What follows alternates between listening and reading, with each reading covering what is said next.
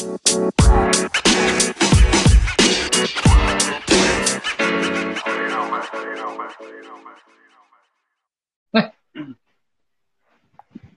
po? Kumusta na? How are you uh, this beautiful uh, Sunday evening? Yes. Yun. Okay na okay po, Pastor Bob.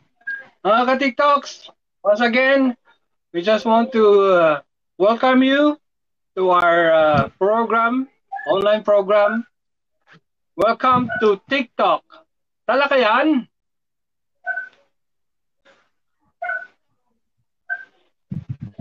Welcome to TikTok. Talakayan. So, Pastor Lo. shout out, Pastor Lawrence. Hmm. Sir Bob, Welcome to TikTok. Talakayan. At informasyon Para sa mga kalalakihan. at Milky. Yun. Nawawala ka, Pastor Lo. Oo. oo. Lumilip, lumilipad, lumilipad. Isa ba, isa ba. Oh, Welcome take to two. TikTok. Talaga yan? At impormasyon Ayun! Para sa mga kalalakihan. Han, han, han. on, on. And before we, Welcome. we will, Yes. before, before we will uh, continue, uh, po natin Um. sa sa isang panalangin. Mga ka-TikToks. I encourage everyone to, to bow Hmm. down your heads and let's pray. Oh dear God, uh, we commit to you this night, we commit to you this program.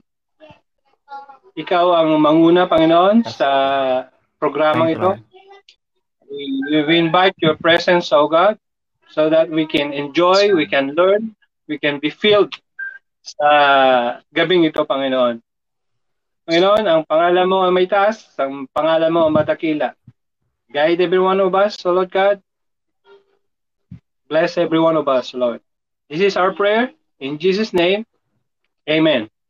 Amen. Amen. Amen. Amen. Hey, hey. Amen. Another. Uh, And today we and tonight we will uh, discuss the Hmm. second topic of our series, ang sikreto ng mga gwapo. Hmm. aba. Ah, mga katik- Mga ka-TikTok, kung uh, kung uh, may na- mga napanood kayo sa TV, sa telebisyon, ano yung sikreto ng mga gwapo at uh, minsan nabibili ito. nabibili niyo to sa sa kung, sa tindahan, sa grocery.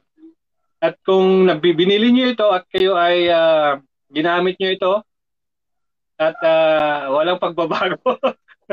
walang pagbabago sa inyo. Palitan niyo na yung Dito sikreto niyo. ah, dito, dito, malamang ka-TikToks dito sa programang ito, dito sa series natin, Hmm. may mababago sa inyo, mga ka-TikToks. Kaya, Ah, just, yes. uh, tune in. and, we, and we will uh, discuss, we will, uh, we will talk about yung sikreto ng mga gwapo. Last week, we, uh, we Hmm. uh, tackle about yung unang sikreto ng mga gwapo. At ano yon? Yung Ano pagiging na nga yun, God-fearing. Pastor? Ano nga yun? Yung. God-fearing. Yes. May G. God fearing. Yes. Actually, yung gwapo ay, yun, yun ang di-discuss natin. God-fearing. Unang, anong letter ng gwapo ay G, God-fearing. Tinalakay Yes. natin kung ah, paano magiging God-fearing. Tinalakay natin na ang pagiging God-fearing Hmm. ay isa sa mga ah, sagot ng mga survey natin na kung paano magiging isang ah, gwapo o isang ah, ideal man ang isang kalalakihan. Hmm. Dapat meron siyang takot sa Diyos. Hmm. Hmm. At ngayong gabi, mga ka-TikToks, we will talk about the second uh, secret. Second, second Hmm. secret of being a guwapo. Uy, interesado ako dyan. At, Interesado ako ah, dyan. tatalakayin natin ang uh, pagiging well-disciplined. The second letter of the guapo is well-disciplined. And before we before before we will uh, uh, define what anong ibig sabihin ng well-disciplined, uh, mag-share muna ako ng trivia. Okay ba, mga ka-TikToks? Okay lang ba? Yes! Yes, yes, yo! Yes. Alam nyo ba? Alam Hindi nyo ba? Pa. Hindi pa. Hindi pa. na sa Japan, na sa Japan ay yung uh, educational system nila ay uh, may tinatawag silang 6334.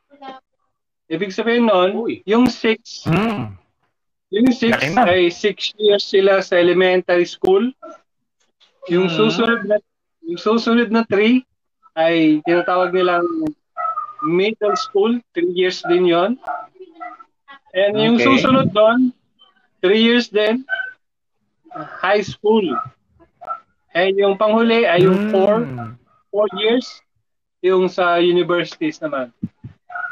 And wow. Sa umpisa ng uh, ng pag-aaral ng isang batang uh, Hapon ay simula grade 1 or kindergarten to grade 4 hindi sila makakaranas ng mga exam-exam na yan. Mm. Hindi sila makakala- makakaranas ng mga wow. acad- academic. Kasi ang unang tinuturo sa kanila ay values formation kung paano ma- oh. mabuhay na may disiplina. Kaya, yun ang uh, pagkakilala natin sa Japan. Um, kilala sila sa pagiging well-disciplined nila. Well-disciplined, sa, sa lahat ng bagay. Ayos. Sa lahat ng bagay. Kung gusto niyo makita, Galing. punta kayo sa Japan. At uh, yun po hmm. ang uh, isa sa mga sa tingin ko ay isa sa mga element o sikreto ng Japan kung bakit sila isang maunlad na, na bansa. Dahil kasi sila ay may discipline. They they are well disciplined. Hmm. Wow. Well disciplined. And totoo po 'yan. Uh, I can attest to that uh, mga ka-TikTok. Uh, in fact, uh, nakapunta na rin tayo ng Japan uh, by the grace of God. At uh, iba nga talaga po ang uh, disiplina ng mga tao doon. Uh, one time na nasa ka, ano kami, uh, we were driving along uh, the street, meron kami nakita pila ng mga maliliit na ano, estudyante, mga siguro mga elementary, uh, not uh, bigger than ano, mga grade grade 3, grade 4 siguro. Talagang nakapila po sila pag tumatawid sa pedestrian lane. Uh, sila-sila lang yan, ha, mga bata siguro meron lang isang nag-lead nakakatuwa. Tapos yung mga yung mga kotse naman tumitigil talaga at sila pinaparaan, pinagbibigyan sila. So, yun, na-sample lang talaga ako ng ano, ng uh, sinasabi mo, Pastor Jomel, about hmm. pagiging well-disciplined ng mga Japanese.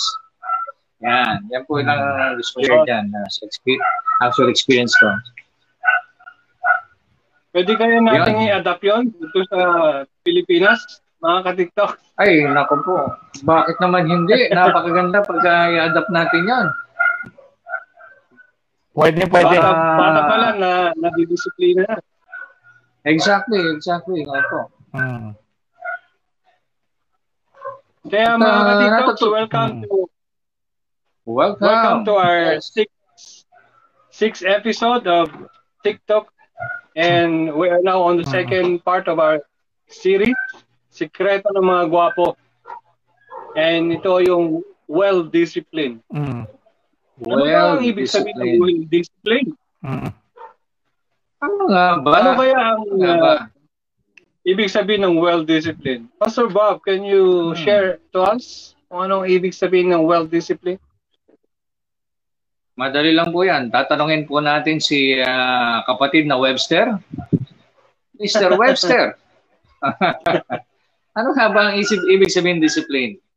Okay, discipline, according to uh, the Webster Dictionary, is the practice of training people to obey rules or a code of behavior using punishment to correct disobedience.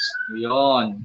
Ito daw pala isang uh, practice ng pagtuturo sa mga tao para sumunod sa mga mga regulasyon, sa mga batas, at uh, sa mga code of behavior. At pagka hindi sumunod, meron siyang katapat na punishment para i-correct yung kanyang disobedience. Yan po ang uh, simple uh, uh, definition ng walang, discipline. Parang, wala, parang walang disiplina yung mga aso dyan ah. Teka nga, mabigyan nga ng punishment yan. wag, ka, wag pakainin ngayong gabi. Anyway, uh, mm. meron pa ako isang nakitang na definition na uh, from Merriam-Webster pa rin. Sabi niya, to train or develop by instruction and exercise especially in self-control. So, makikita po natin ang discipline daw pala ay uh, it involves self-control din. Yan. Okay? So now, um, to study it further, ayan, uh, mukhang walang self-control nga yung mga aso namin dito sa paligid, ah. Um, sabi dyan, sabi dyan, meron daw palang uh, two primary kinds of discipline.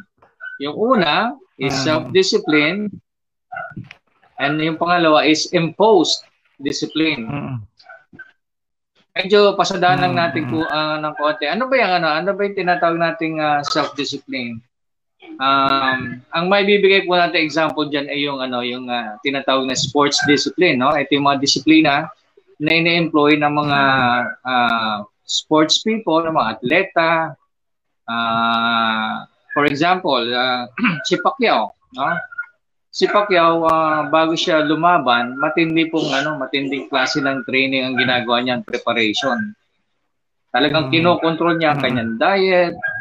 Talagang uh, he uh, talagang he goes to uh, to length para magpalakas, palakasin yung kanyang katawan, yung kanyang stamina. Uh, matindi talaga yung disiplina niya. Yung mga, yung mga gustong-gusto niyang gawin, hindi niya pwedeng gawin.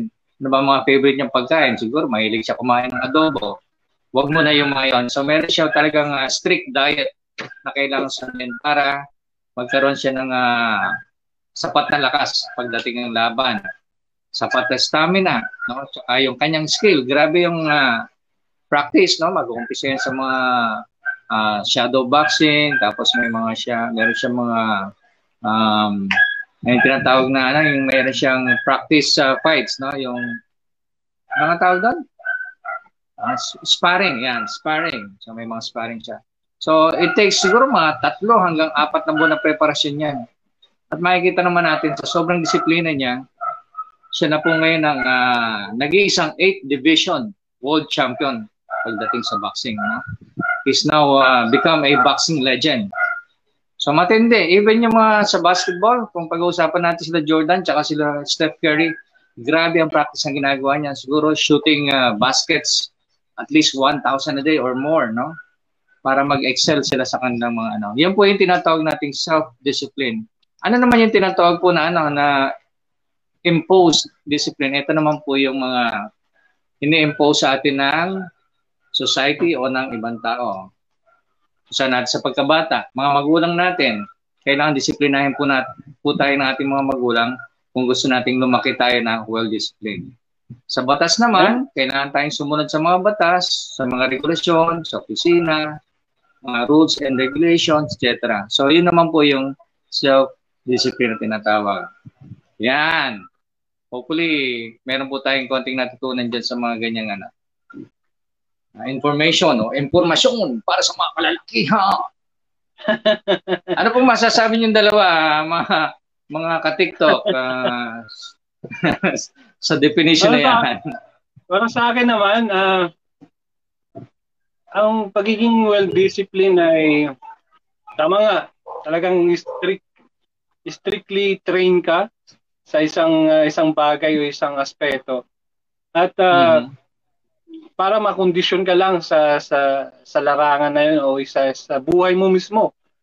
And to just to ensure na magkaroon ka rin ng magandang uh, behavior and sa lahat ng gagawin mo ay may order may may uh, parang systematic lahat yung kilos mo. Kaya Yun. kung makikita mo yung, yung isang tao na gano'n, ay, well-disciplined tong taong to ah. Di ba? Mhm. Masasabi natin gano'n.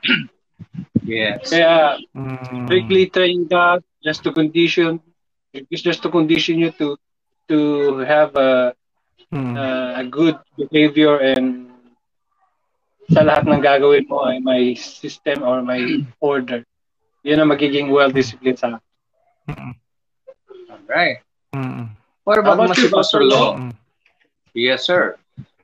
Ah, mm, babi- bago ko ah, sabihin no kung ano yung ah, well dip- discipline para sa akin shout out na kay ah, Sis Marlon ah, sabi sa comment niya good evening mga gupings Ah, good evening po ah, Sis Marlon and ah, Hello, also Sister ah, kay, Marlon. ah, Nice Marlon. to...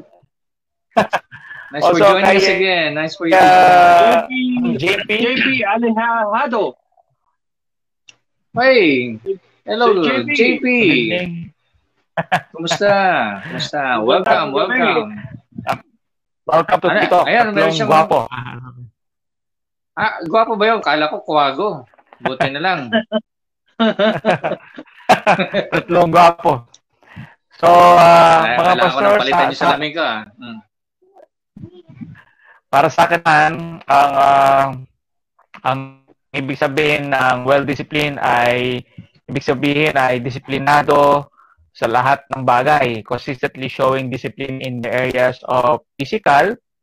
Ah, ibig sabihin, Mhm. kailangan na maintain niya yung kanyang katawan, physically fit, ano?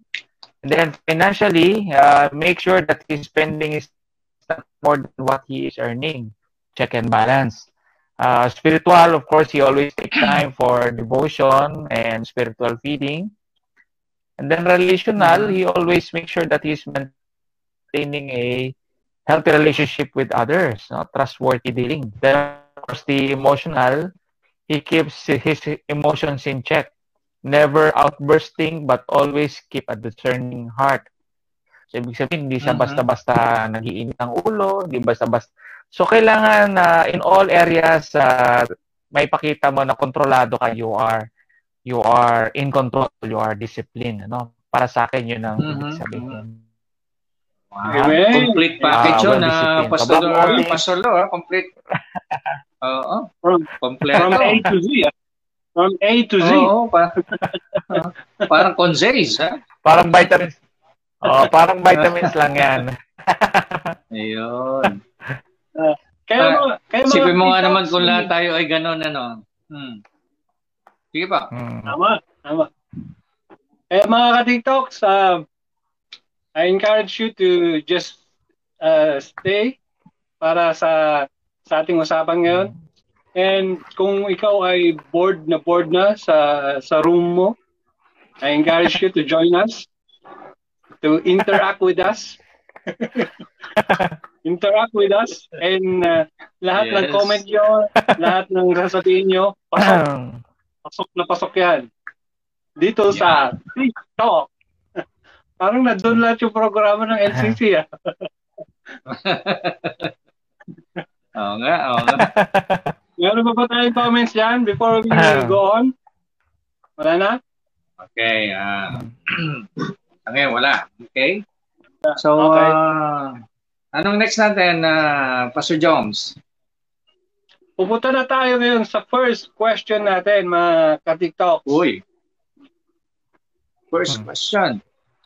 Ang, ang question po natin, ang unang katanungan ay how can we discipline ourselves in this in these trying times?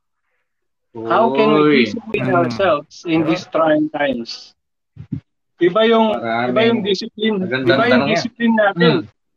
Iba yung Mm-mm. discipline natin na noong wala pang COVID, wala pang uh, Okay. pandemic. Pero ito yung Ah. question natin. Ano mo madidisiplina yung sarili mo Hmm. in these trying times, in this time of crisis? Hmm. Hmm. Wow, that's a good question, you know? Hmm. Paano nga ba? Sa panahon ng COVID. Tama. Uh, mga Hmm. ka-TikToks, you can Hmm. comment, you can join us sa sa ating discussion. Yes. And Pastor Bob, pwedeng Pwede uh, kayong sumag, uh, pwede kayong share mag-comment. mo kung ano yung share mo sa amin kung ano yung uh, paano natin disiplinahin yung sarili natin in these trying times. Hmm. Hmm. How can we discipline ourselves in these trying times? No? Uh, sa panahon ng uh, pandemya, maraming ano, maraming nabag sa atin po eh, no? Lahat ng uh, Totoo yan. yung ating uh, pang-araw-araw na buhay talagang uh, kailangang ano, baguhin kung gusto nating maging ano, safe safe. Ngayon na uh, sa akin kung ang sagot ko po diyan sa panahon ngayon kung gusto nating malayo tayo sa sa infection ng uh, coronavirus, kung gusto nating tayong magstay healthy at uh, makaiwas, eh simple lang po ang gagawin natin. Ang ating gobyerno, binigyan po tayo ng mga minimum safety uh, health protocols na kailangan nating sundin. Na pagka ginawa po natin to, na kapag ito po ay ating ginawa, I believe naman na ano na talagang uh, malalayo tayo no sa sa kapahamakan no sa uh, alam po natin ang ating uh, statistics ngayon ilan na nga ba ang ating uh, latest hmm. number sa mga infected ano nasa ano na ba 160,000 na ba tayo? More or less no? Yep. ang mga deaths natin 202,000 mm, something na yata no? I mean mm. hindi ko naman Tama. sinasabing hindi sila nag-ingat pero para sa atin na ngayon ay uh, ano pa no healthy pa at uh, wala, wala tayong uh, infection na ganyan ituloy lang po natin yung ano yung pagsunod sa sa minimum uh, health safety protocol na sinasabi. Unang-una ano po yan? Simple lang kung hindi natin kailangan lumabas at hindi naman importante na lumabas tayo just stay stay home so that we could stay safe hmm. pangalawa kung kailangan natin talaga ah. yes sir Ayun, kung gusto kailangan talaga nating lumabas, oh. Ayun. Tama, batas sa classroom. Ngayon, kung kailangan natin talaga lumabas, ay kailangan na ano tayo, naka-battle gear tayo, kompletong ating ano, protection, no? Unang-una, meron tayong uh, face mask na tinatawag. Pwedeng N95, pwedeng uh, surgical mask. Yung iba ginagamit uh, surgical mask, papatungan ng uh, ng uh, washable mask and then ngayon, nire-require na lahat, no, halos na magsuot ng face shield. Face shield. Para kasi yes, kasi protektado yung uh, yung yung uh, ilong at uh, bibig eh pwede rin matamaan din ng droplet yung mata mo. So, mas maganda aside from hmm. mask, meron ka pang face shield. At hmm. ang pangatlo, yung tinatawag nating social distancing. Minimum of 1 hmm. meter sa uh, katabi mong ano, ano sa to, uh, from the guy next to you. At least 1 meter. Siguro kung 2 meters kung kaya mo, mas maganda. Ayun. Hmm. Ano pa? Um, yun lang naman, no? Yun yung uh, tinatawag nating uh, minimum safety protocols. Kung hindi kailangan lumabas, stay home. Pag lalabas, ah, kailangan kompleto yung ating uh, PPEs na tinatawag, no? personal uh, protective equipment. Maskara, face shield, at social distancing. Yan. Yan po siguro sa panahon ngayon, yan po ang ating uh, kailangang disiplina na gawin sa sarili natin for us to keep uh, healthy and safe. Yan po. Tama. Salamat po, Pastor Bob, for sharing. At tama mga ka-TikToks na sa panahon ngayon, para hindi na dumami ang mga kaso ng COVID, Uh, tayo po ay uh, sumunod sa lahat ng uh, lituntunin ng gobyerno and obey the mini- minimum safety protocols. Disiplinahin po natin ang ating mga sarili. Man. Sa akin naman, um, to discipline ourselves in these trying times, um, kailangan din nating uh, na-maintain ang ating kalusugan. Uh, we uh-huh. must maintain a healthy lifestyle. Paano healthy natin ma-maintain? ang pagiging uh, healthy. Pwede. Unang-una, unang-una, tayo po ay mag-exercise, tayo po ay mag-ehersisyo. Ika, tuwing umaga. Hmm. Sa tuwing hmm. umaga. tuwing umaga. uh, Kung nasa bahay ka lang, mga, mga ka-TikToks, marami kang Para magagawa. Marami, marami kang uh, marami kang exercise na magagawa kung kahit nasa bahay ka lang. Mm-hmm. And uh, pangalawa siguro, piliin natin po natin ang ating uh, uh, ini-intake ng mga pagkain. Ay yung mga, Yun. dapat yung mga masusustansya mga pagkain para tumibay ang ating uh, katawan at tumibay ang ating immune system. Mm. Kainin po natin yung mga masusustansyang pagkain kag- kagaya ng gulay. Papaba, papahaba Mm. ng buhay. Mm. Mhm. And Crispy pata. Pampabata. wag yan, wag yan, wag yan, wag yan. Gulay lang tayo, gulay.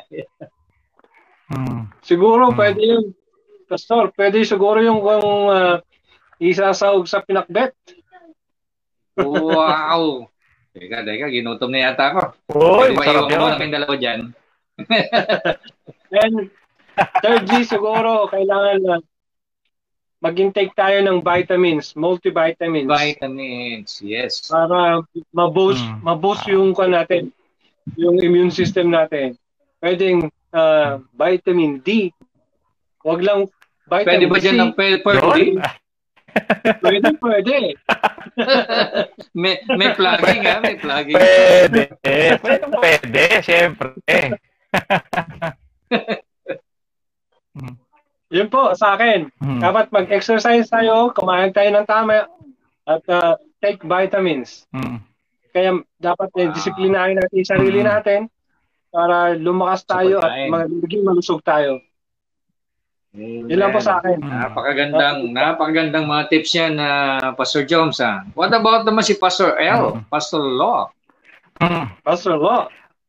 Uh, bago ko sagutin yung ah, kung paano tayo pwedeng ah, how can we discipline ourselves no bago ko sagutin may uh, shout out lang ako kay Belia Guevara from Australia. Good Wow. evening Sis Belia. Hey! Hello, Sister Bella. Good evening. Good evening. Uh, and uh, sabi niya ano uh, uh, may, actually may sagot siya, may comment siya. Ang ang comment niya, sabi niya, uh, how can we discipline ourselves in this trying time? Sabi niya, stay motivated. Oo nga naman, ano? Oh, Napakasarap nga naman. Talagang kung meron kailangan gawin na motivated. para mapa, tama, para maging uh, disciplinado tayo is to stay motivated. Thank you, uh, Sis Bella, for uh, your comment. Ano? Mm. Napakaganda. Oo naman, Sabi naman, mga pastor. Amen. Oh, Pastor. Oo nga naman, sa, kasi sa panahon ngayon, marami na yung nawawala ng drive. Marami nang nawawala Hmm. ng discourage. Marami nang nawawala Correct, ng correct. motivation. Hmm. Kaya ayaw nila magpatuloy sa buhay. Kaya maganda yung comment ni Sister Bella. Mm. Stay motivated. Motivation. Right. Thank you, Sister Nice, Bella. nice. Mm. Thank you. I agree with uh, Sis Bella. Mm. Na kailangan na manatili tayong motivated sa panahon ngayon. So para sa akin, how can we discipline ourselves in these trying times? Ang isa sa mga pwede natin gawin is to spend wisely. Ah, ano ba yung sabihin? To Mhm. spend wisely. To spend wisely means to spend only the things we need while saving money so that when there are emergencies, alam natin kung paano tayo at saan tayo huhugot ng kaperahan, ano? Lalong-lalo na sa panahon Mm. ngayon. We cannot really tell. We cannot really say kung anong pwedeng mangyari sa atin bukas, ano? And because of uh, this uh, lockdown, this pandemic, it is only important that we only buy the things that we need and not spend more. Kasi para at least kahit paano, meron tayong konting savings that will actually help us in in, uh, in days of emergency. So to spend is to allocate funds to different expenditures so that each spending is backed up financially. Yan. Tama. Ibig sabihin, Pastor Lo, ibig sabihin, Pastor Lo, we must live uh, beneath our means, not beyond our means. Yun. Oo, tama. Tama. Correct, correct. Approve. Ah, Mga- ang ga- magan maganda yung tip mo na yun, na Pastor Lo, kasi hindi ko alam kung anong gagawin ko dito sa 2 million pesos na hawak ko ngayon. Eh. Ngayon, nabigyan mo na ako ng idea. share, share. Share! Ayun. Pwede, pwede. One, one thing that you can do, uh, Pastor Bob, with your 2 million is uh, you can uh, give it to charity. Ah, pwede. 10%? Sa church. why not? Why not? Yun, yun mga katiktoks, um, so, yun po ang aming mga opinion, yun po ang aming uh, talakayan sa unang katanungan natin. How can we discipline ourselves in these trying times? So, unang-una, we must uh, follow the safety protocols na binaba ng gobyerno. Uh-huh. And mm-hmm. pang- pangalawa ay uh, maintaining a healthy lifestyle. Kumain ng tama, mag-exercise, and tama. take multivitamins. And pangatlo, we must yes. spend, spend wisely. Huwag tayo maging uh, gastador mm. in this uh, trying times. Kasi hindi natin alam mm. kung ano pa ang uh, uh, pwedeng mangyari sa akin na bukasan. Yun. Mm-hmm. Tama. Yung you can pala. Still, you can still join us, mm-hmm. mga ka-TikToks. Kahit na tapos na yung unang katanungan, you can still share your your uh, comments. Comments. And may Pat- comments pa ba tayo? lang po kayong uh, mag-comment. So far, wala pa. Uh, so far. Uh, we we'll let's just uh, wait for those people who would like to comment. Sige po. Punta na tayo sa ating pangalawang katanungan sa gabing ito. Oho. How do people find Question it hard number two. to discipline hmm. themselves? Why do people hmm. find it difficult to discipline themselves? Paano nga ba? Hmm. Bakit mahirap? Bakit oh. mahirap sa ibang tao na disiplinahin ang kanilang sarili? Bakit nga ba? Ano ba ang ano ba yung hmm, bakit nga ba? Ano ba yung mga bagay na nagpapahirap sa isang individual para disiplinahin ang kanilang sarili. Ano And, nga ba? Bakit nga ba? Bakit nga ba mahirap? No? Pwedeng ikaw, ikaw una ang, muli ang mauna sa nagsasagot nito? Why do people cry when they hear the word goodbye in a love song? Ay, hindi pala yan. Why do people fight hard to discipline themselves? Bakit nga ba? Alam niyo ang nakikita kong ano, isang uh, kadahilanan niyan kung bakit uh, ano uh, speaking of uh, Filipino siguro. Kasi uh, hindi hindi lang pala Filipino sa uh, in general no sa sa humankind sa mga tao. Uh, mm. I believe na ang ano ang pagiging uh, pagkakaroon ng uh, uh, uh, walang disiplina sa sa katawan ay nag-uumpisa yan sa pagkabata eh. Uh, parang it's Yun. it's inherent, no? It's inherent for mm-hmm. for for man na magkaroon sila ng ano ng uh, ng kawalan ng uh, ng disiplina because nag-umpisa nga yan sa ano no siguro uh, resulta na rin to ng uh, ng tinatawag na fall of mankind ano uh, na pinasok talaga ng ng mm. ng sin yung ating uh, pagkatao yung ating puso so ang uh, mm. makikita natin sa paglaki, sa pagkabata, no, uh, if you see uh, three-year-olds, uh, four-year-old uh, kids, no, uh, medyo makikita mo yung ano yung sign ng pagkakawalan ng uh, disiplina. Uh, in what way?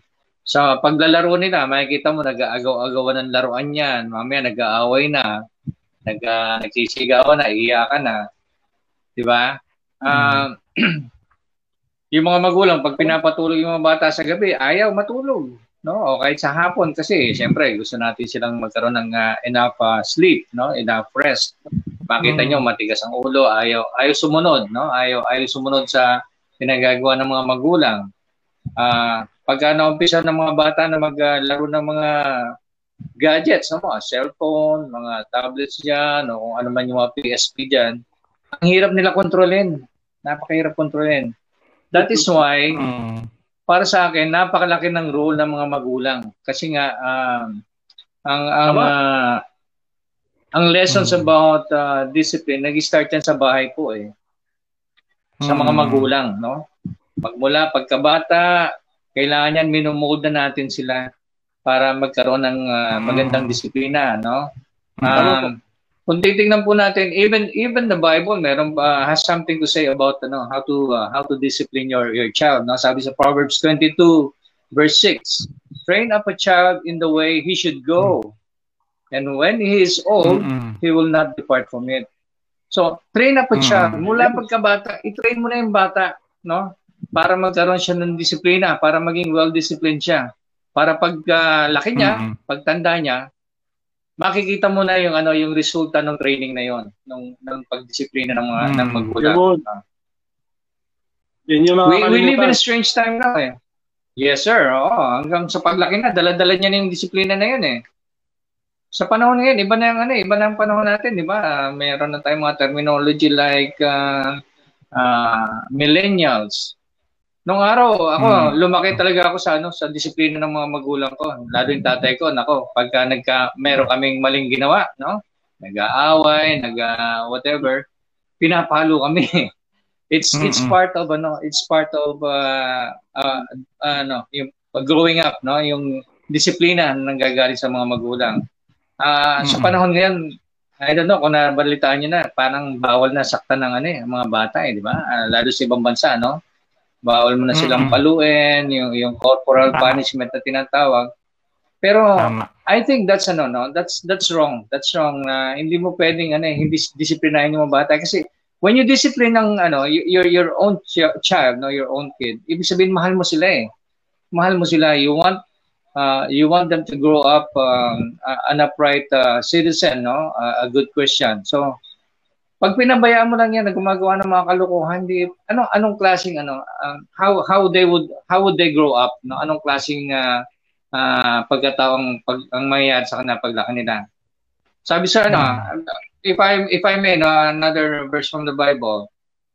Sabi naman sa Proverbs uh, 13:24, whoever spares the rod hates their children. But the one who loves mm. their children is careful to discipline them. So makikita nyo, Tama. pag mahal na isang magulang ang kanyang anak, kailangan niya disiplinahin. Pag may ginawang mali, pwede mong paluin, no? Pero in a loving way. Hindi yung nanggigigil ka na, ginugulpi mo yung bata. Hindi naman ganon. Sabi nga, uh, do it uh, in love. Sabi kasi, whoever spares the rod hates their children. Oh. Pag hindi mo pala pinapalo yung anak mo, hindi mo siya mahal, that means you hate him or you hate her. So, hindi yun mm-hmm. yung ano, hindi yun yung klase ng pagdisiplina na binabanggit sa Bible. You have to discipline your mm-hmm. child. Kung kailangan mo paluin, paluin mo pag may ginawang mali, pero you have to do it nang merong pagmamahal. Yan. Right. So, yun lang po siguro ano, yun lang yeah. po ang uh, medyo uh, share ko diyan. I'm uh, nakaka-relate po talaga ako diyan sa sharing mo, Pastor Bob because I have yes, uh, three boys. I have three boys. yes. Uh, yes, oh. tama po na tama po na kung kailangan paluin, paluin mo para madisiplina pero after mo madisiplina, yung sinasabi mong inalabing way, after mo mapalo mm, siguro, explain, kausapin mm. mo. Y- explain mo, bakit? Him, no? kung, yes. Pinalo. Yun. Yes. And I'm, tama, tama, tama rin po na na kahit na nung bata ako ay uh, talagang Nakatim ka rin. Talagang palo din. Lumaki, lumaki hmm. din ako sa palo. oh, ng uh, ng hmm. aking yeah. mother. And uh, mm-hmm. so I'm so much uh, uh, with with your sharing uh, Pastor Bob. Uh, nafi-feel ko yung yung yung mm-hmm. pagdisiplina ng mga mga magulang. Napi-feel uh, mo pa ba yung uh, hampas sa puwet mo? Aba, one, si Sister si Sister Bella, Sister Bella agrees with us. Sabi niya rito, no? Teach them young. Ibig sabihin yung mga yung mga anak natin, no? Teach them young. Yan. Tama. Thank you, Sister Bella. Yung hindi ko hindi ko na na, na feel yung palo kaso na, na Wala na, wala na. na, na wala na. Naalala ko naalala ko yung mga pinapalo sa akin, yung bagong bagong sibak na na kahoy, yun. Oh, oh, oh grabe. para para kasi sinisibak ha. Matindi yun ha. Pero pero kita mo naman ang naging resulta, isang napagandang lalaking pastor. Oh, saan ka pa? Ayun oh. All right. Salamat Pastor Bob sa sa sharing mo sa amin. And sabi niya yes, Pastor Bob, kung bakit mahirap disiplinahin ang, ang sarili. Um, isang uh, reason ay ito ay Inher- inherent. Eh, Simula pa ang pagkabata, siguro pagkabata, hindi hindi na na-disiplina, wala nang palong na tanggap sa magulang, pinabayaan lang. Mm. Nung bata siya, kaya lumaki siya na siguro walang disiplina. Salamat, Mm. Pastor Bob. How about you, Pastor Lawrence? Pa- Mm. Why do people find it hard to Ah, discipline sa akin naman, Oo. Ah, bago ko sagutin yan, uh, Pastor Jones, uh, shout out muna kay uh, Sis Divina Moreno from uh, uh, Hey, KSA hey! from Saudi. Good evening Ay, po. grabe, long Uh, distance. watching She's from my sister. KSA. Good evening, good evening, Hello, uh, Sis uh, Divine. Welcome to. TikTok. Ito po ay uh, ate. Ate po ni uh, Pastor Jomel. Mm. So para sa akin naman, Welcome po. uh, why do people find it hard uh, to discipline themselves? Una-una kasi, gaya nga nung uh, dudugtong ko lang dun sa sinabi ni uh, Pastor Bob dahil hindi sila natitrain nung bata pa, nagkakaroon tuloy sila ng I don't care attitude. So Hmm, kapag uh, hindi na-train care. nung bata, malaki, I don't care na. Di ba? Kasi hindi na nila, wala eh, wala na silang pakialam. It means that they are not really giving value or importance to discipline. So we fail to resist the Sa pressure Tagalog yan, Pastor Lo. of, Pakels. of being tempted kasi wala tayong disiplina eh. Di ba? Hindi, oh, wapakos. So, wala eh. So, because of that, we are uh, we are easily giving in to immediate gratification rather than to delay to delay it. Kaya mas madalas tayo nagkakaroon ng mga mistakes, no? Ooh. So, kung hindi Aha. ka nititrain nung bata ka, hindi ka nititrain nung bata ka, pag laki mo, I don't care ka na, wapakyas ka na, no? So, sabi nga natin, for a uh, well-disciplined attitude, kailangan tayo ay responsible sa mga actions natin. Because our actions Amen. will uh, not only affect ourselves, but will also affect others. Mhm. Tama. Correct. I don't care attitude. I don't care. Bahala na Mm. attitude, ha? Bahala na attitude. Ibig sabihin, Pastor Hmm, Lo, kung wala kang, discipline sa- wala kang discipline sa sarili mo, malamang at malamang marami kang ah, pagkakamali na magagawa. Hmm. Tama. Tama po. Kasi uh, to- totoo lang, ah, marami po tayong mga ranasan na gano'n. So, ah, yung mga ating mga, sabi nga ni ah, Pastor Bob, mga millennials, ano? Ah, ako, ako, tayo kasi, ako may linya eh. May linya, hindi millennials, may linya. So, Ah, dahil tayo ako sa na time na- sa point experience na yan. natin yung pagdidisiplin. dahil tayo ay nakarating sa naranasan natin yung pagdidisiplina ng ating mga, magulang. So, we we care for their discipline. Kaya nga train the child, 'di ba? Kasi pagka lumaki ka na, you don't you don't part dun sa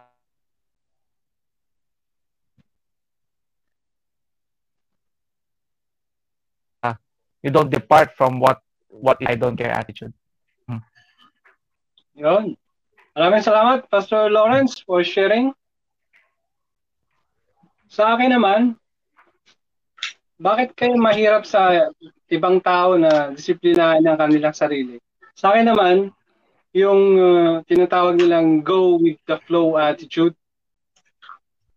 Go with the flow attitude.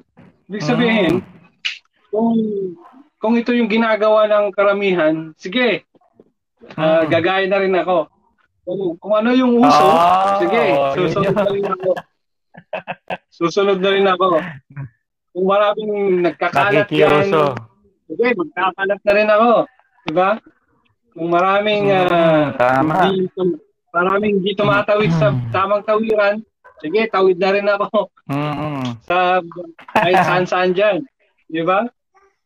Na Tama, tama. kahit na sa traffic, Mm. traffic, uh, traffic, uh, ko na lang, sa traffic ng, batas ng traffic, marami nang makikita na natin kung ano yung disiplina ng isang tao, di ba?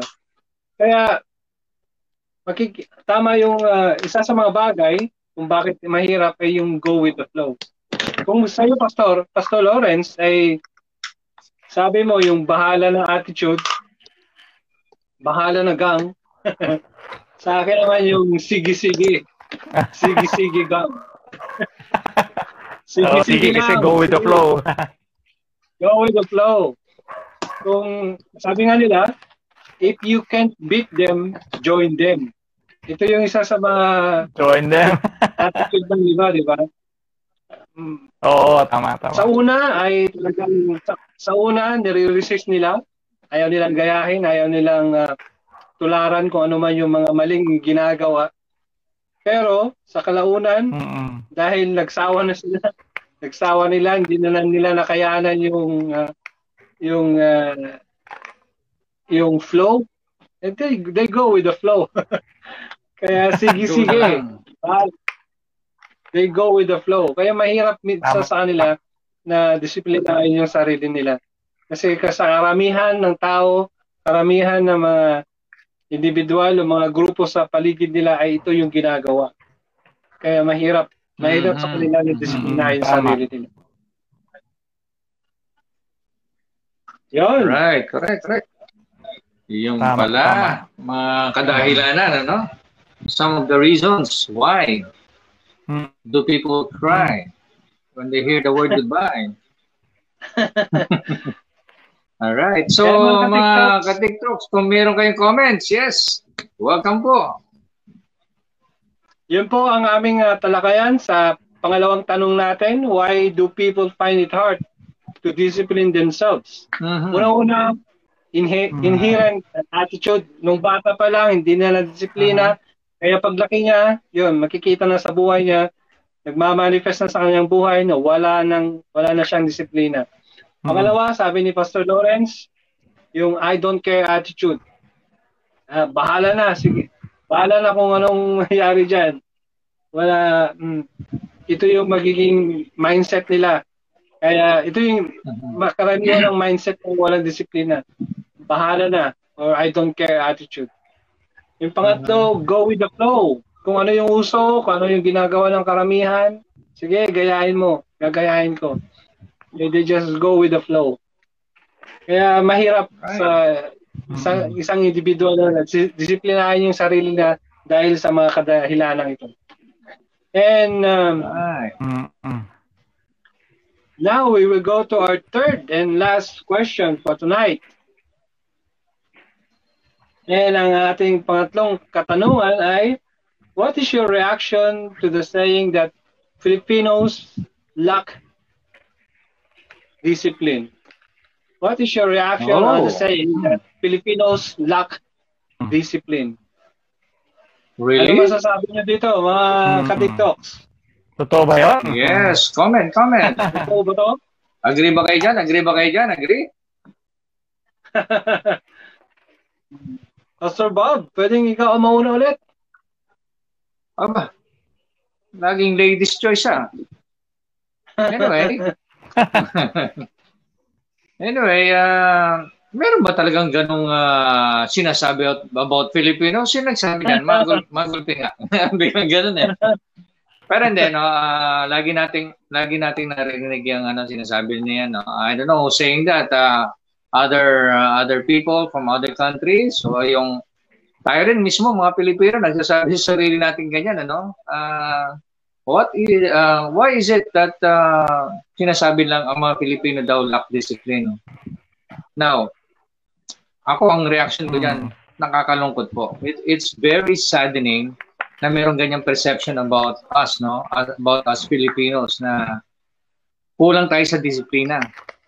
Um, parang hindi ako makapaniwala kasi pag ano sa kalsada ka naman, makikita mo naman yung mga sign doon nakalagay. Huwag tumawid dito, nakamamatay, pero may tumatawid pa rin. Ah, oo nga, no? Oo nga, no? Parang kulang, ano, para maglagay pa ng ganong klase ng, ano, ng uh, mga signages. Ibang klase yan, medyo, medyo matinding signage yun, ano? Hindi lang sabihin na huwag kang tumawid dito, bawal. Mm mayroon pa ilalagay na nakamamatay, di ba? I mean, tatakutin ka pa talaga para lang sumunod. So, I mean, nakakalungkot na kailangan pang gumamit ng ganong klase ng mga ano, ng mga tactic para mapasunod ang mga mga pedestrians, di ba? Uh, sinabi ng bawal, doon pa rin tumatawid. Meron namang uh, meron namang overpass, no? Uh, pedestrian overpass. Bakit makikipagsapalaran pa rin tumawid sa sa karsada na napaka-dangerous, no? That's why siguro kaya nilagay yon dahil meron na talagang mga namatay, no? Meron talaga nasagasaan dahil sa hindi pagsunod doon sa ano sa patakaran na wag wag kang tatawid dito. Delikado, bawal. Okay, so that that's no no yung yun ang reaction ko. It's very saddening uh, na simpleng hmm. simpleng ganong uh, regulasyon lang hindi natin masunod. Bawal tumawid. Mga driver, ang mga jeepney drivers na hindi ko naman po nila lahat pero ako, lagi ako sumasakay ng jeep. Kung saan po yung mismo nakalagay na no parking o no loading or stopping, ganon, doon pa mismo naglalagay, at nagsasakay at nagbababa yung mga, yung mga drivers na para bang, teka, mali yata intindi na. Siguro dapat nilagay doon, park here and load here. Siguro pag ayun na nilagay, hindi sila doon magsasakay at magbababa. Kasi Baka parang ano eh, opposite yung Kaya nga eh, di ba? Dapat yata ilagay natin, oh, dito tayo mag-park. Tapos siguro, wala mag magpa-park doon, walang mag-load doon. Kaya ito pa isang experience ko no, as a pedestrian. Ako kasi gusto ko, pag tatawid talaga ako, kung saan yung may pedestrian crossing, no? normally malapit sa kanto. Pero ang, mas, ang malungkot naman doon, yung mga drivers, bubusinahan ka pa nila, no? as if hindi nila alam na yung mga pedestrian ang may right of way. Na dapat, they should stop at hayaang tumawid yung mga pedestrian bago sila makago. So, again, no, um, I think it's it's a sign of ano of, of a lack of discipline. Isa pa sa uh, traffic uh, sa mga nag uh, nagda-drive, Pastor Lawrence, Pastor Jomel, Pastor Jones. Tapansin niyo rin siguro yung attitude ng mga drivers no. Karami, maraming drivers na hindi naman lahat na yung, alam mo yun, ayaw, ayaw magbigayan. Um, gusto laging nauuna, no? Yung, kaya nagkakabulbul tuloy yung traffic. Ayaw magbigayan eh, no? Nag-uungusan, uh, palakasan ng patibayan ng loob, kung sino mas matapang na ano. So, ang, ang resulta nun, buhol-buhol na trapiko at lahat nagsasuffer. Pati yung mga gustong uh, sumunod. So, hmm. sa mga pila, ako, nag-LRT ako, pumipila ako sa LRT. Hindi, ang haba, no? May, siguro, pag sampu ako, biglang magugulat ka na lang, merong sisingit sa harapan mo na as if patay mali pa siya, titingin-tingin pa sa taas ng gano'n kunyari na hindi niya alam, no? sumisipol-sipol pa. I mean, nakita mo na ang haba ng pila eh. Bakit sisingit ka pa? So again, no, that's Bawal na that's another Bawal. Ah? Bawal oh, that's another sign of ano, bawal ang singit. Correct. Pero ano, meron pa rin namang saving grace. No? The good thing is, again, no, sa LRT, example na naman, hindi pa rin mawawala yung chivalry no? o yung pag, uh, pag-offer ng upuan sa mga nakakatanda, sa mga PWD, sa mga buntis, lalong-lalo na yung mga lalaki pag nakakita ng ano ng uh, magandang binibini, aba, nag-uuna-unahan pang mag-offer ng seat yan. Di ba? si Mr. Pogi tayo agad tayo agad diyan at offer siya ng kanyang seat. Yan. So meron pa rin namang ano, meron pa rin namang ganong uh, magandang disiplina sa mga sa mga Pilipino, no? Uh, na hindi naman lahat negative. Again, no, sa uh, hindi ko ano, hindi ko i-generalize uh, na na ang mga Pilipino ay nagkukulang sa disiplina. Yung iba lang siguro, hindi naman lahat. Marami pa rin naman na ano na sumusunod at uh, may ano may may self-discipline nga na tinatawag. Ayun po. Mm-mm. Yun. Salamat Pastor Bob for sharing. Tama nga na kung maririnig mo nga ito na ang Pilipino daw ay ay kulang sa disiplina, talaga malulungkot ka eh. Uh, so, uh, tama rin na siguro hindi naman lahat ng Pilipino hindi naman lahat siguro na lahat ng Pilipino ay walang disiplina. Marami, siguro yung iba, may nakikita, ay sino ba yan? Pilipino yan. Kaya buong Pilipino na nadadamay lahat. Eh. may marami rin Oo. namang uh, magandang katangian ng Pilipino. Tama po yun. Asubag. Sa akin naman po, um, ano yung reaction ko nung uh, mapapakinggan ko itong sinasabi nilang Filipinos lack discipline. Sa akin Mhm. naman, uh, challenging. It's challenging. Bakit? Kasi Mm. Challenging. itong, itong, itong phrase na to, Filipino lack discipline, ibig sabihin, it's a negative uh, uh, it's a negative thing na marinig mo at eh, pwede mo ibato sa, sa lalo na sa ating mga Pilipino. Uh, Hmm. hindi magandang pakinggan.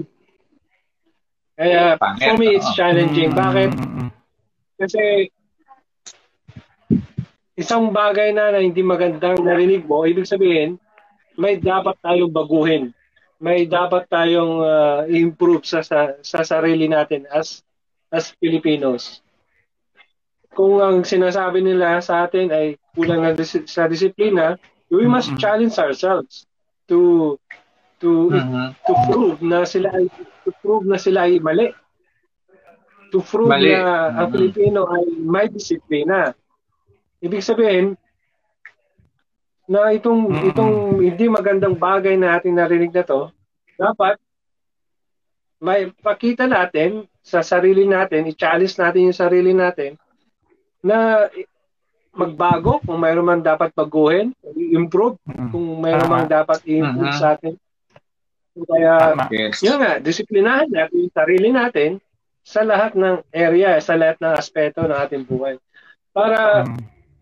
in some in some way, in Mm. somehow, para ma-prove natin sa, sa lahat ng mga detractors o mga sa lahat ng mga critic Hmm. Mm. ng mga Pilipinos na tayo mga Mm. Pinoy ay meron meron pang pag-asa. Meron pang pag-asa magbago, Mm. meron pang Mm. capability na magbago. Correct. may capability pa na, na to discipline ourselves. And Mhm. Tama. kung, Agree, agree. kung mapa, mapapakinggan natin tong Filipinos lack discipline, sa tingin ko isang bagay lang ito na hindi maganda na pwedeng ibato sa atin. Sa tingin ko mas Mhm. maraming magagandang magagandang bagay na pwedeng pwede nating mapakinggan sa iba na Yes. katangian ng isang Pinoy. I agree. Tayo ay isang Yes. isang Naman. tayo ay isang ah, tayo ay isang bansa na na pagkakaisa sa anumang Mhm. sa anumang sakuna sa anumang pagsubok kalamidad tayo ay may pagkakaisa nakikita po natin yan sa, sa Nagtutulungan. lahat ng ah, ng area sa ating ah, bansa may pagtutulungan oh. Yes. At marami pang iba, mga, mga ka-TikToks. Kaya kung mapapakinggan natin itong Filipinos lack discipline, we must challenge ourselves. We must prove to them Hmm. na Hmm. that they are wrong. Tunayan natin Correct. na tayo ay may disiplina. Yun naman po. What about About you, Pastor Lo? Mm. Mm, uh, before I uh, answer the question kung uh, ano bang pakiramdam ko sa sa kasabihan na Filipinos lack discipline. Sabi nga ni nag-comment si uh, Sis Bella from Australia, sabi niya may bago na raw batas, bawal may uh, bawal tumawid, may namatay na. past tense na? Oo nga naman. Hindi lang Is this nakamamatay. uh, uh, Oo, so may bago na po. Bawal tumawid, Baka gusto may namatay na. Kaya gustong tumawid. Oo. Baka nagsusuicide Shout out. na yun. Ano? Miss- Shout out kay Miss Bella Jane Enriquez. Good evening po. Uh, good Hi. evening, ma'am. Welcome to uh, TikTok. Good evening, uh, Ma'am Opelia.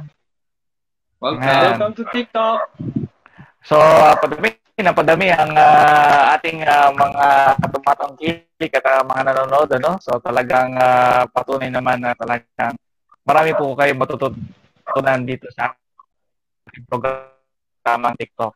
So, para sa akin, ano, ano ba ang aking reaksyon sa kasabihang Filipinos lack discipline? For me, it is uh, somehow discouraging, no? Uh, bakit discouraging? Kasi pakiramdam ko ay uh, na-generalize ang, ang, ang Pilipino. No? Na-generalize ang Pilipino na walang disiplina. But the reality is that marami naman po mga kababayan natin, mga Pilipino, ang well-disciplined. Ano? So, yan naman Amen. po ang uh, isang bagay na pwede naman nating uh, ipagmalaki. No? Hindi naman po lahat.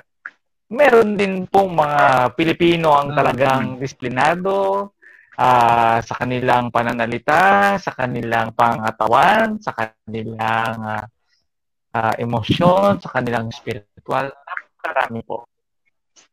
Kaya naman sa akin, uh, it is discouraging, yes, but let us always see other Filipinos. May pangkababayan po tayo na well-disciplined.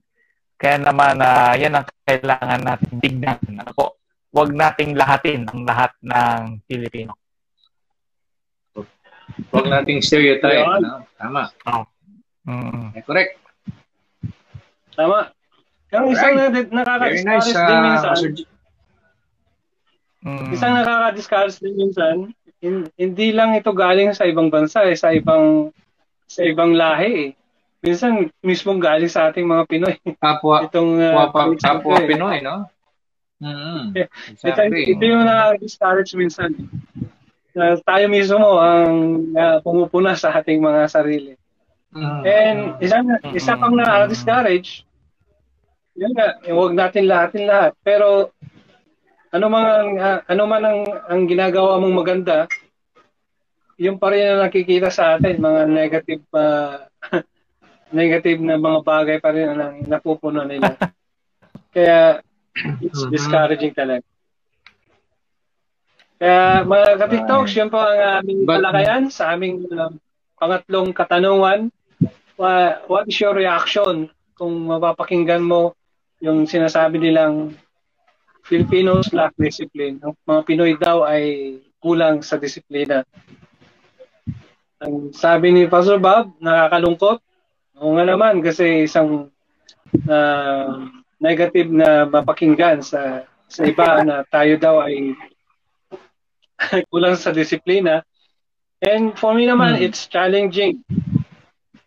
Uh, although ito ay negative na mapakinggan, negative na impression sa atin, we must we must challenge ourselves to to uh-huh. to change or to improve ourselves. Patunayan mo natin sa kanila, kanila na meron din tayong disiplina, meron din tayong uh, capacity to change. Kaya we must uh-huh. challenge ourselves. And sabi ni Pastor Lo, it's discouraging kasi yun nga, isang maling impresyon na naman sa sa mga Pilipinos na hindi naman lahat ng Pilipino ay walang walang discipline na generalize lang nagiging stereotype na yung yung lack discipline sa ating mga Pinoy. Mm. Kaya okay. mga ka-TikToks, if if you have your own opinion, if you have your own uh, uh, comment. Join us. You can uh, write down your comment uh, sa comment section, mga ka-TikTok. And now, we will go now to our thick coats. We will go now to our thick coat for tonight. I think mag-tigisa tayo. O, dalawa, yes. Dalawang thick mm, coats dalawa, for dalawa. tonight. Yeah. Ang unang take quote po natin ay discipline is the bridge between between goals and accomplishment. Discipline oh, is the oh, bridge tol- between goals and accomplishment by Jim Rohn. Tulay. Sino mm. Jim Rohn? Mm. Jim. So, totoo nga naman, nice. di ba? Wow. Totoo naman, mga ka-TikTok. Kahit set ka, na, set ka ng set ng goals sa buhay mo, Marami, hmm. ang dami mong goals sa buhay, ang dami mong hinandang set na goals. Hindi, wala kang ma- ma-accomplish sa buhay kung wala kang disiplina. Kaya, itong disiplina hmm. na to, ito yung magiging tulay mo. Ito yung magiging connection ng mga goals mo sa katagumpayan mo sa sa buhay. Kaya, napakahalaga pala ng disiplina hmm. mga ka-TikToks. Mm-mm. Correct. How about the Can you comment on this uh, tip coach, mga pastors? Hmm. Ah, Oo, maganda eh. yung ano, yung Sige, Kuya Bob, ah, you may go ahead. Tama naman, ah, itong sinasabi ni Mr. Jim dito, no? Kung kung ikaw ay disiplinado, siguradong marami kang ano eh, marami kang ah, ma-accomplish, no? Sa mga at marami kang sa mga goals mo. Mas marami kang ah, ah, magagawa, no? Na you, you will be ah, successful, victorious sa mga iyong mga plans, kaya nagkakaroon ka ng accomplishment kung ikaw ay may discipline, no? Ikaw ay well-disciplined. So tama po yung ano, sinasabi ni Jim. Jim Ron. Hmm. How about you, Pastor Lawrence? Ano yung Hmm, tip right. mo for tonight? At tip number two.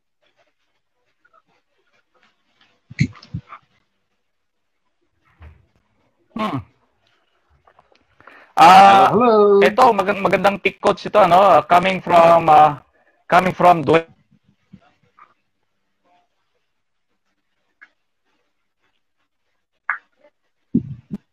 Dwayne Rock John The Rock Johnson, no? So ah, galing from ah, coming from Dwayne Dwayne Johnson, no, yung The Rock. Sabi niya, we do today what they want, so tomorrow we can accomplish what they can.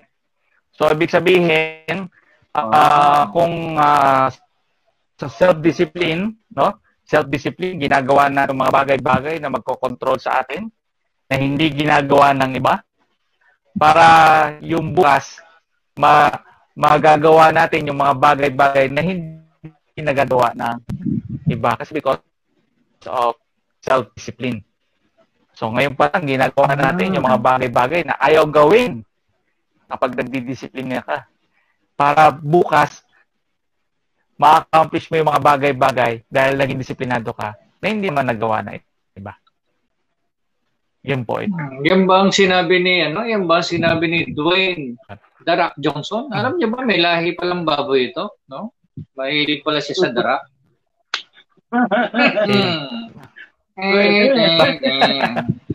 Darak, oh, darak, yung bato. yung bato po yun, yung bato. Hindi po, yung pagkain ng mamoy, darak.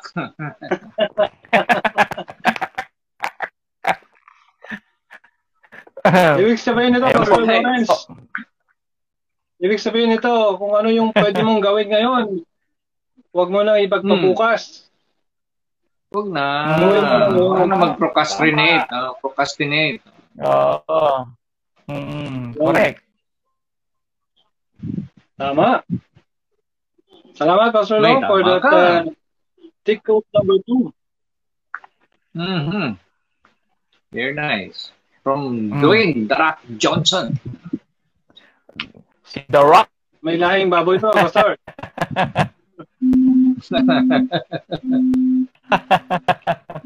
Now, we will go now to our tick, tick verse. Meron tayong tick verse for tonight. Tigisa tayo ata, mga kapastoran. Oy, Mauna na po Okay. ako. sige po, sige po. Our tick Sige po. verse number one for tonight is um, sa 2 Timothy chapter 1 verse 17. Eh, verse, verse 7. 2 Timothy chapter 1 verse 7. For the Spirit for the Spirit God Hmm. gave us does not make us timid, but gives us power, love, and self-discipline. Yun. Yan. Ito pala yung ah, binigay sa Wow. atin ng spirit, spirito ng spirito ng Diyos. Binigyan tayo ng ng kapangyarihan, binigyan tayo ng pagmamahal, at bini- binigyan tayo ng self-discipline. It only implies na Oo. If you don't have the Spirit of God, if you don't have the Spirit of God, wala kang disiplina sa sarili mo. Wala kang, Hmm, wala kang uh, capability wala kang capability to love. Diba? Wala kang, uh, wala kang uh, power, wala kang kapangyarihan. Uh, if you have the Spirit of God sa buhay, it, Tama. it only manifests. Ito ay makikita na sa buhay mo na Mhm. Sa pagiging disiplina mo sa buhay, it only implies na tinanggap mo na ang Spirit of God. Yan naman po. How about you, Pastor Lawrence? Nice. Meron kang take verse Hmm, for sa akin tonight? naman, ah, ito, ito ang ating Tik- TikTok verse, ano? Ah, uh, ito share ko, yung isa ay from ah, Hebrews chapter 12, verse 11, ah, according to the English Standard Version. For the moment, all discipline seems painful rather than pleasant, but later it yields the peaceful fruit of righteousness to those who have been trained by it. Oo nga naman po. Ah, iano lang natin yung example ng ah, mga athlete, di ba?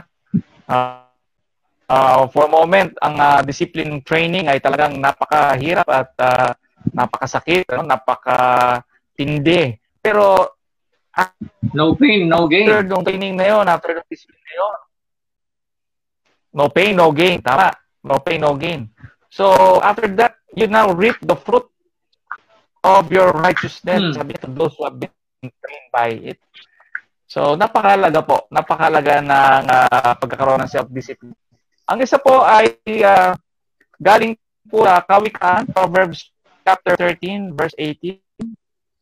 Sabi niya, tells, ah, ang sabi dito, uh, he who ignores discipline comes to poverty and shame, but whoever Mhm. heeds correction is honored.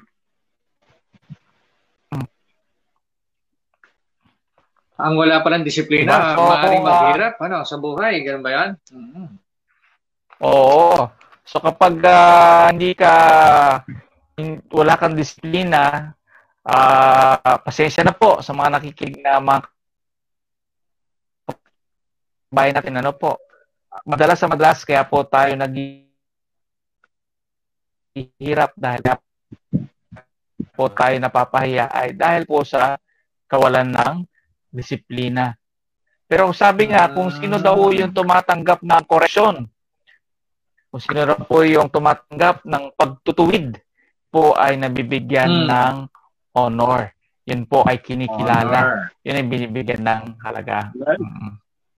May honorable Ayun mention. Nice. Very good, very good. Napakagandang mga verses sa Bible. Ang daming ano, no? Ang daming Mm. verses sa Bible about discipline, no? So, yes, thank you for that, uh, mga ka-TikToks. Yun. All right. All right.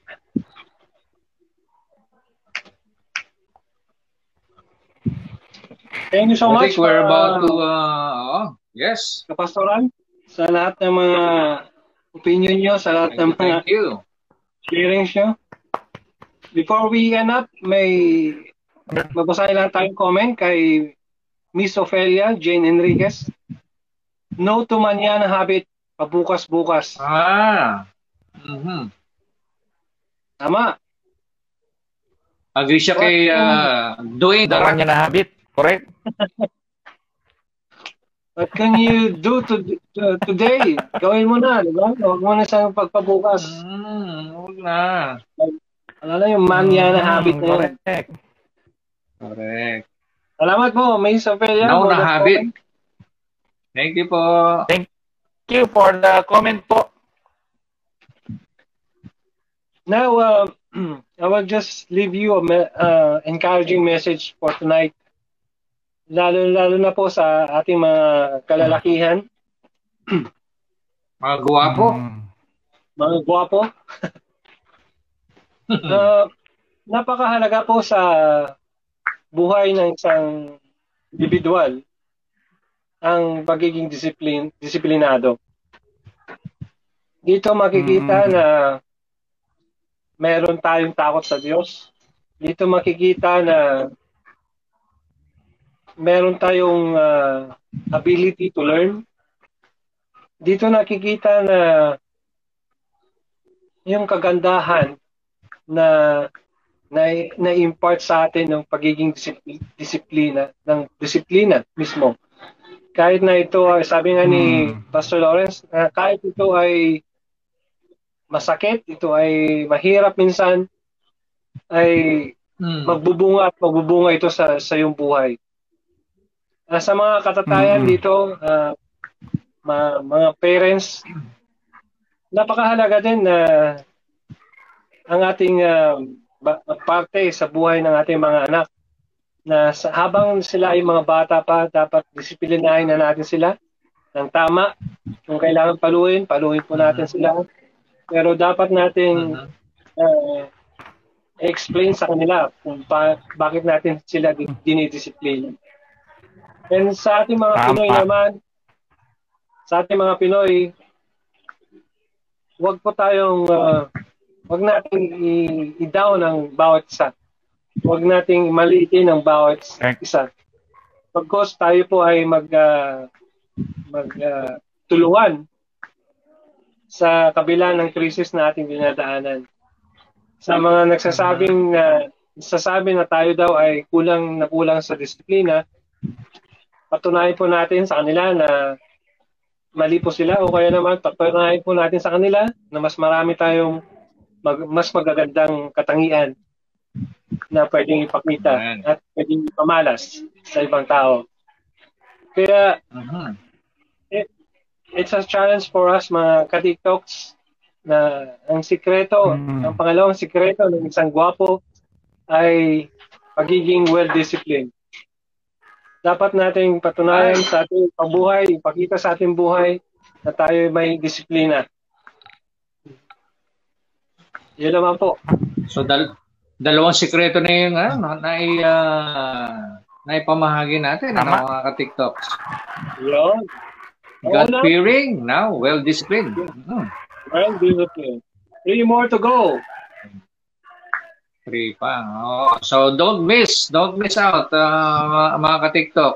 Marami pa po tayong mga sikretong i-reveal. Yun. Marami, may tatlo pang letters. Yan. Tama. para para sa mga kalalakihan na gusto maging guwapo. Yun. Kaya mga ka-TikToks, if you want to, if you don't want to miss anong kung ano yung mga sikreto ng gwapo, just continue to join us next week. Same same time, 8 o'clock Hmm. p.m. Sa, every Sunday Mm. sa ating TikTok. Thank you for Pero joining us. Pastor Jones, parang ano, Mm. Pastor Jones, parang kinakabahan ako sa susunod na tatlong letter ah. Parang pang senior na to eh kasi APO na eh. Apo na yata ito. eh. Apo. Yan, pina, yan ang pinakahintay mo, di ba? Yes! Yan ang uh, talagang uh, exciting. Ayan. Kaya Amen. mga TikToks, we thank you so much for joining us tonight. Salamat po. Thank you for joining us. See you again next Sunday. Yes. But before that, I, I hope Thank and you pray. Maraming marami salamat po sa lahat. uh, Marami Thank kayong you. na take out for tonight. hoy, take out. Yes. Mga pastors, Mm. Pastor Lopen, Mhm. can you uh, close us in a prayer? Sige po. Ah, tayo po ay ah, yumuko at ah, manalangin sa ating ah, Diyos Ama na nasa langit. Dakilang Diyos at mapagpalang Ama, maraming salamat po sa oras na ito na iyong pinagkaloob sa amin. Maraming, ah, maraming pong salamat sa mga kaalaman at karunungan na iyong ah, pinagkaloob, Panginoon ko, upang malaman namin ang sikreto ng pagiging gwapo, Panginoon ko. Maraming salamat, Panginoon ko, sa pagbibigay mo ng karunungan at kaalaman sa amin upang aming, aming madisiplina ang aming sarili. Nang sa gayon ay mamuhay kami na ngayon sa kalooban. Mm, Diyos Ama, maraming salamat sa lahat ng mga nanood po ngayong ah, araw na ito, sa mga oras na ito. Yes, Lord. At pagpalain niyo po ang bawat isa. Huwag niyo po silang hahayaan na hindi po sila, ah, hindi nila matanggap ang iyong biyaya, Panginoon ko. We pray that you will always stay with us and you will al- always bless each and every one, Lord. Especially those who are ah, ah, nasa labas ng bansa, Panginoon ko, mga nasa abroad na nanonood po at tumatakilig sa programa nito, Panginoon. Maraming maraming salamat, Panginoon. Binabalik namin sa inyo ang papuri at salamat sa dakilang pangalan ni Jesus. Amen, amen, at amen. Amen. Amen. Amen. All right. Maraming salamat. God bless you, everyone. See you again, ka-TikTok. God bless po. Good night. Have a good rest. Good night. Night. God bless. God bless.